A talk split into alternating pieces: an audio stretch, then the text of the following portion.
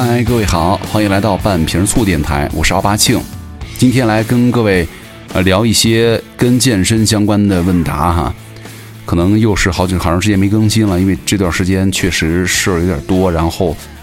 也是又策划了一个新的栏目嘛，好像之前也预告过了哈，叫做职业研究所，各位也可以去关注一下。这个专辑呢，就是介绍了很多职业啊，对吧？我们会请很多不同职业的人过来做客我们的节目，然后呢，跟他们聊一下这些职业背后有哪些精彩的故事，能够跟大家来一起分享哈。所以说，也是占用了一点点时间。当然了，我们这个半瓶醋啊、生活杂志啊这些也不会断更，也会尽量保持慢慢的更下去，好吧？好，今天这个节目呢，我们有几个问题哈，比如说我准备了4个问题，很多人就是关注度比较高的。第一个就来讨论一下，蛋白棒能够用来减肥吗？蛋白吃太多的话会有哪些风险？第二个，运动大量出汗，它到底能不能排毒养颜？第三个，提升基础代谢，真的躺着也能瘦吗？第四个，运动让人厌食，这个是真的吗？我们就把这4个问题呢分开来给大家回答一下。首先来说一说这个蛋白棒的话题啊，好像提到蛋白棒，但凡了解点健身的呀，或者跟健身沾边的朋友们都应该听说过或者都吃过哈。很多人问啊，这个市面上卖的这个蛋白棒啊，这东西值不值得买呢？今天我们就简单的聊一下蛋白棒和蛋白质应该吃多少的问题。那要说这个量的话，真的没有具体的规范了哈。目前呢，我们国家对于蛋白棒这样的产品并没有什么明确的分类和相应的规范。你们可以留意一下，你买的蛋白棒它的包装上写的执行标准是什么？它一共有几款哈，一个是属于饼干类型，那一个呢是属于运动营养品类型。那饼干就不用多说了，对吧？对于什么营养成分的配比啊和含量并没有什么要求。而这个运动营养品呢，国标当中是规定补充蛋白质这一类的固体食物当中的蛋白质含量不低于15克每100克当中，优质蛋白呢不能够少于一半。那它有什么营养特点呢？首先来说蛋白质，对吧？蛋白棒哈，顾名思义，它最大的特点呢就是蛋白质的含量是比较高的。那大概看了一下市面上的蛋白棒呢，一般来说蛋白质含量基本在30%以上。它一根呢，少的25克，多的35克，就是25克啊、30克、28克、35克左右啊，能够提供大概10克左右的蛋白质。那他们这个蛋白质是优质蛋白吗？因为很多蛋白棒啊，宣传自己添加的是优质蛋白。那什么是优质蛋白呢？其实从营养上来评价某种食物当中的蛋白质啊，对人类来说是否优质，就要看它的氨基酸比例和含量是否合乎咱们人体的需求了。那这儿呢，有一个指标叫做蛋白质消化率校正氨基酸评分。那这个评分最高的呢就是 1.0 分了。那某种蛋白质呢 1.0 分也就意味着它的氨基酸配比啊和含量完全符合人的需要。你像鸡蛋蛋白啊、大豆蛋白，还有牛奶当中的酪蛋白、乳清蛋白，这些呢都是属于评分是1的优质蛋白。所以说蛋白棒用的是这些蛋白的话，宣传说是优质蛋白呢倒也没有什么太大问题。但是呢，这个优质蛋白不一定需要特别贵啊，对吧？你说啊，我是优质蛋白，所以说我们卖特贵，不一定的哈，各位。你像什么大豆蛋白粉呢、乳清蛋白粉，从原料的角度来说都是非常便宜的。那也有的蛋白棒呢，添加了一些胶原蛋白水解出来的这个肽，以及一些额外的氨基酸什么的，我觉得也可以啊，挺好的。但如果说你以这个为卖点，提高价格去卖的很贵的话，那就没有必要去买这个了。其实这些成分你日常的饮食呢，也是能获得啊，而且也没什么神奇效果，所以说没太大必要那些乱七八糟的添加。还有很多蛋白棒啊，也添加了什么呀？膳食纤维，那它可以让你进一步增强饱腹感。而且像这种比较致密的食品呢，从加工工艺上来说，也是比较容易去添加很多膳食纤维的。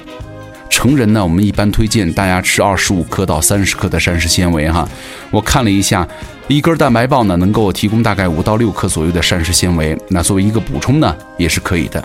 那再就是脂肪了，不少蛋白棒的脂肪含量呢，也是不低的，在15%左右。另外来说一说这个 MCT 啊，其中呢有的蛋白棒是采取了中链脂肪，然后什么甘油三酯啊，就是 MCT 了。同时呢，它宣传它是好脂肪啊什么的。其实这个 MCT 最大的特点就是消化吸收和代谢比较快。那么因为这些特点呢 ，MCT 最初是作为临床营养补充剂来使用的，给消化吸收不行的那些病人呢补充营养。虽然说它吸收快啊，代谢快，最终呢它还是脂肪嘛，对吧？也是有热量的，也不存在你多吃一点就有好处的情况。而且呢，这个椰子油呢就是 MCT 的天然来源之一了啊。有人说，那这个蛋白棒我买多一点，我代餐行吗？啊，就是如果你在顾不上吃饭的时候呢，或者在运动前呐、后啊，拿来补充一下能量是完全没有问题的。但是如果你要是完全代餐，它显然是缺乏维生素和矿物质的。所以说，代餐的话，我觉得顶多能够代替三餐当中的一顿吧，对吧？那能减肥吗？有人也问了，减肥啊，我们老生常谈嘛，最终还是得看你有没有在吃进去的热量和消耗的热量之间呢制造一个差值。你代一餐的话，热量缺口是合理的。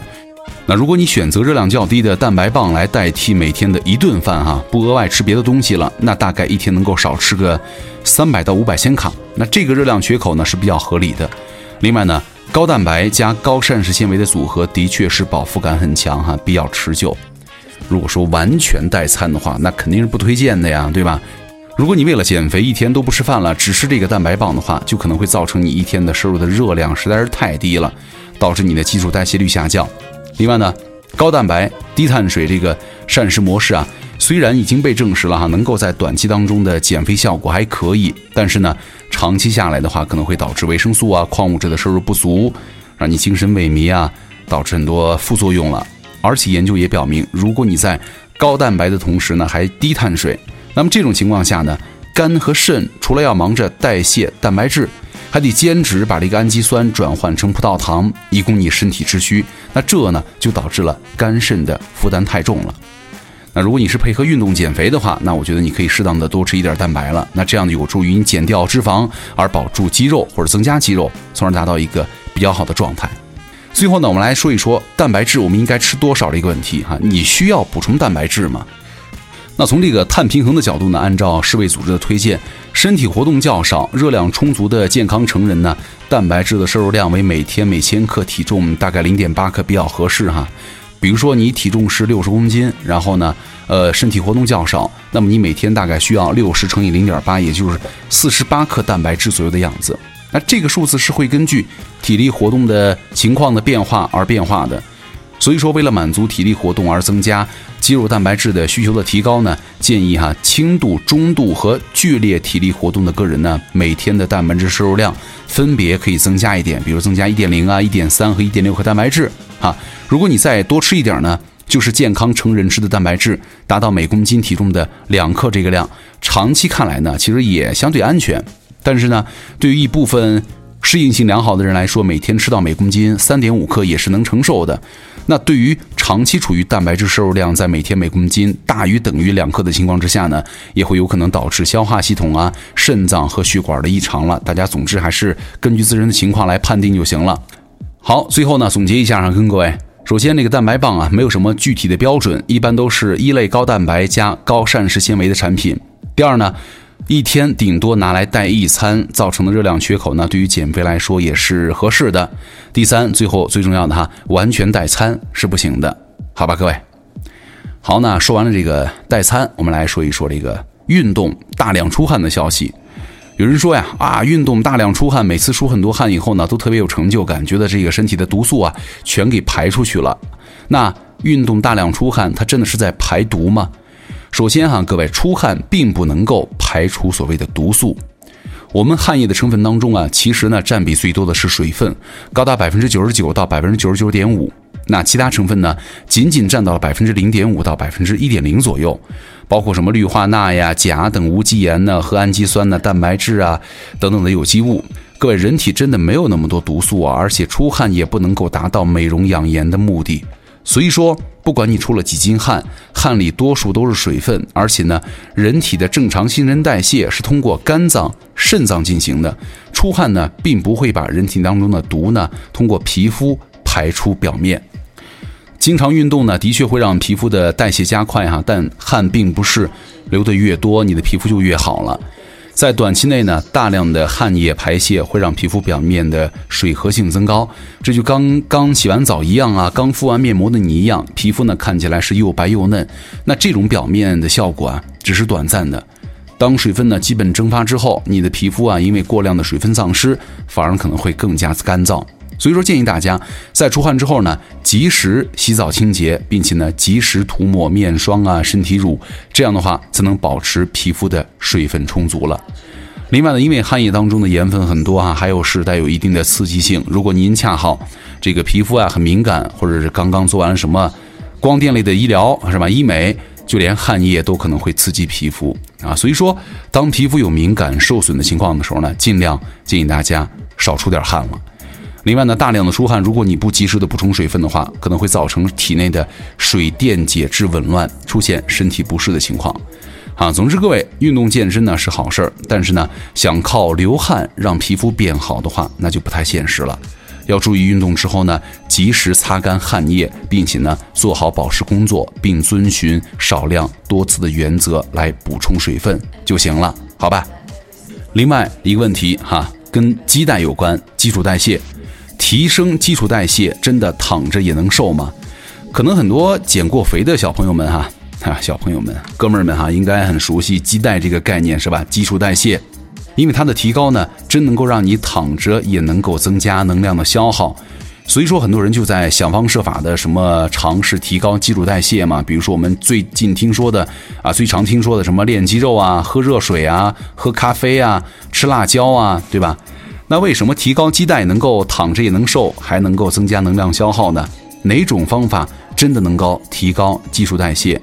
关于基础代谢有哪些常识和误区呢？跟各位来聊一聊。首先来说一说为什么说基础代谢高有助于减肥呢？咱们每天的能量消耗包括三部分，分别是基础代谢、体力活动和食物的热效应。这个基础代谢呢，是指维持人体最基本的生命活动，你比如说心跳、呼吸所需要的能量，它占到每日能量消耗的 60%到70%， 是个能量消耗的大头。那体力活动呢，大概占到每天能量消耗的 15% 到 30%， 它跟基础代谢相比呢，这个占比低很多，就是很多人工作很忙也抽不出时间来锻炼。这个食物的热效应呢，是指因为进食而增加的能量消耗，日常混合膳食的食物的热效应大概只能够占到能量摄入的 10%， 调整饮食结构呢，对它的影响并不大。所以说这样分析下来，你会发现，如果能够把能量消耗的大头基础代谢来提高，真的就能不改变饮食，也不拼命运动，躺着也能够增加能量消耗了。另外一点，提高基础代谢并没有那么容易。基础代谢呢，跟年龄、性别、内分泌应激状态和体能成分都有关系。增加肌肉比例可以提高基础代谢这是因为人体的受体组织，你看包括肌肉心脏、肝和肾脏是代谢活跃组织，其消耗的能量占到了基础代谢能量消耗的 70% 到 80%。 所以说同等的体重情况之下呢，瘦高且肌肉发达的基带呢，要高于矮胖者。还有这句话稍微有点伤人，对吧？那听到这儿呢，是不是特别想通过练肌肉来提高代谢这个练肌肉的确可以提高基础代谢，但是呢，效果被很多人夸大了。因为在瘦的组织当中呢，心肝脾肺肾等器官才是能够这个消耗的主力军了，肌肉消耗的能量只有一点点。那另外那些传说当中呢，什么吃辣呀、喝咖啡的方法，真的有效吗？所以说呢，咱们就是不能太神化这个，觉得有点肌肉了，锻炼身体了，健身了，就一定能够天天躺上瘦了，对吧？这个也不太现实。那最后呢，再跟各位聊这个有一点运动的消息了这个运动能够让人厌食吗？来介绍几个关于运动和食欲有关的有趣的知识首先来讲一讲基础知识，就是咱们的身体是怎么调节食欲的。那生理上呢，是通过一些信号物质来调节食欲和食量的。当然了，除了这些什么生理因素环境、心理、社会和文化等等的环境因素呢，也会对于食物的选择和食欲产生强大影响。那么运动会怎么影响这些信号呢？第一个剧烈运动可能会让你暂时性的厌食，就是短暂的剧烈运动呢，会通过影响胃的排空来抑制胃的饥饿素的分泌，而增加饱食的信号们的分泌所以说在短暂的剧烈运动之后呢，你可能会暂时不想吃东西，那这个有点反常识，对吧？你很多人因为我剧烈运动之后呢就会饿了，其实呢它被称作是运动诱发的厌食症，但是呢这个效应只是短暂的哈，可能不会有什么长期性的效果，等这个劲儿过去了，你该吃还是吃。第二个，长期锻炼会长远的影响你的食欲调节，这个跟短期的剧烈运动不一样哈。证据表明呢，长期运动会对你的身体啊和食欲呢这个情况产生长远的影响。比如说，长期锻炼能够提高你的身体对于瘦素和胰岛素的敏感度，但是呢，这两个东西在食欲的调节方面呢，作用它并不一致。这到底是让人胖啊，还是瘦啊？实际上呢，这更多的意味着你的自我热量调节能力啊，它提高了。研究证实呢，那些经常锻炼的人呢，身体对热量和摄入啊和热量的消耗啊匹配性调节性比那些不锻炼的人呢要好很多啊。这样说有点绕，我们举个例子，就是说经常锻炼的人，如果这顿饭你吃了很多热量，那下顿饭你就会感觉到吃不下了，或者一旦说你吃够了需要的热量，他们就会及时的收到信号已经吃饱了，从而让你停止进食。而那些不锻炼的人呢，这种的调节相对来说就有点弱，或者比较延迟，就更容易出现不知不觉吃太多的问题，或者吃撑的问题。而且呢，长期运动导致的这样对食欲的调节模式的影响呢，也是比较长期的。这个长期运动习惯呢，对于食量的影响有多种可能性哈，有的可能反而会让你多吃一点，从而补偿多消耗的热量了。但是呢，研究显示，这种补偿通常要低于运动消耗的热量，尤其是对于本身超重的人来说呢，更明显。那整体上呢，看来运动还是会造成一个能量负差的。而且呢，习惯性的运动呢，也会提高你的基础代谢啊。而这一点补偿性的多吃，并不能够抵消其带来的好处。还有研究表明啊，长期锻炼尽管能够让人的胃口变得好一点，但是呢，也提高了进餐之后的饱腹感。第三点，运动呢能够降低你对垃圾食品的渴望。研究发现啊，这个运动能够降低人们对于高脂、高糖和享乐性食品的渴望，就是你看见之后特别想吃的冲动和喜好。尤其是在已经吃饱的状态之下呢，这个效果会更加明显。进行了一段时间运动之后呢，人们对于低脂的食品的喜好程度上升了，对高脂食品的喜好呢则下降了。而且啊，这种差异在本身体脂率比较高的人群以及本来就不爱运动的人群当中呢更加明显。你比如说，让志愿者进行了一个60分钟的高强度运动之后呢，通过对大脑进行功能性的磁共振的成像测试发现，他们大脑当中的奖励性进食啊、视觉控制和欲望的抑制相关的区域呢，对于高热量食物的神经响应程度也降低了。而且呢，还有就是运动之后啊，大脑负责奖励性进食的区域呢，对于低卡路里的食物的神经响应度比较高，而对于那些高卡路里的食物呢则处于抑制状态了。那就总结一下吧，随着运动程度啊由低到高，或者从短期运动一下到长期运动这个过程呢，总热量的摄入呢是先下降后上升的。第二个就是对于高脂肪的食物的渴望你会持续性的下降。另外呢，对于食物的偏好你会慢慢的从高脂肪转换为低脂肪。另外就是让你饱的信号的分泌也会加强，同时呢享乐性的进食减少，体脂率也会持续的下降。所以说你看，其实呢运动能够给我们带来很多的正向反馈嘛，对吧？而且它也可以帮助你对于减肥啊有明显的效果，但是呢也很容易反弹啊，就是节食了。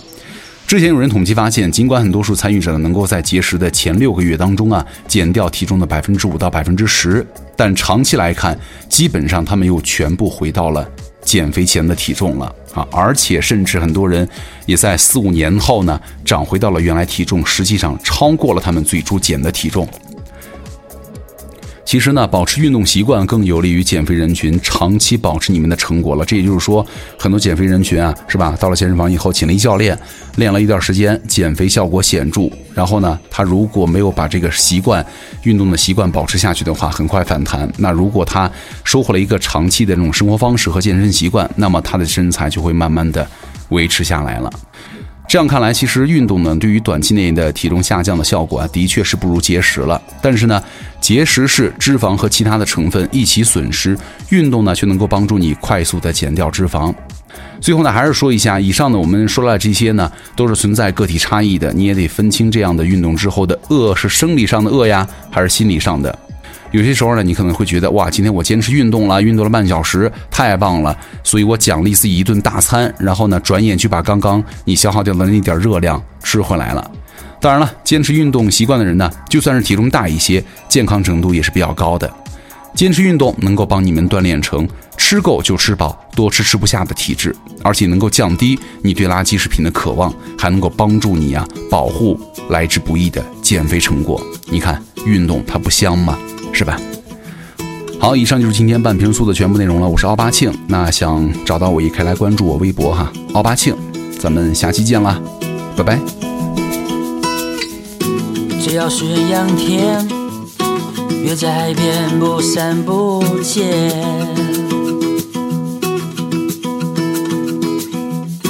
一定有人赏月，喝太多起不来之类。总是有太多时间浪费在上网游戏之间，难得假如星期天，何不骑着单车去看看河岸，夕阳很美，不要再睡。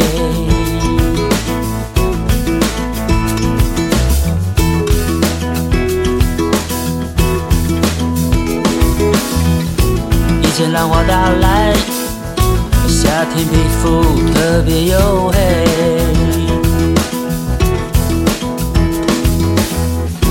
远方几个辣妹，浓妆艳抹朝阳西睡，漂浮在平静海面，脑子空空没所谓，一只海龟不想回台北，幻想退休养老药，在花莲买一块农地，养鸡种田。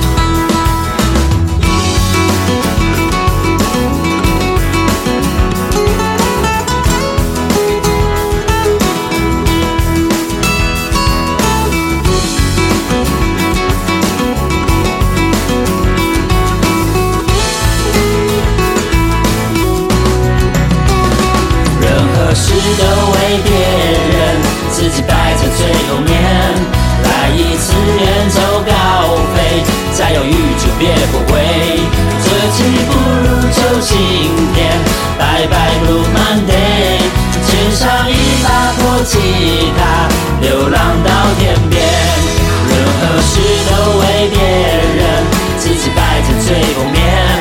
来一次远走高飞，再犹豫就别后悔，这期不如就今天，拜拜 Blue Monday， 肩上一把破吉他流浪到天边，任何事都为别人，自己摆在最后面，来一次远走高飞，再犹豫就别后悔，这期不如就今天，拜拜 Blue Monday， 肩上一把破吉他，流浪到天边，流浪到天边，流浪到天边，再见呀再见。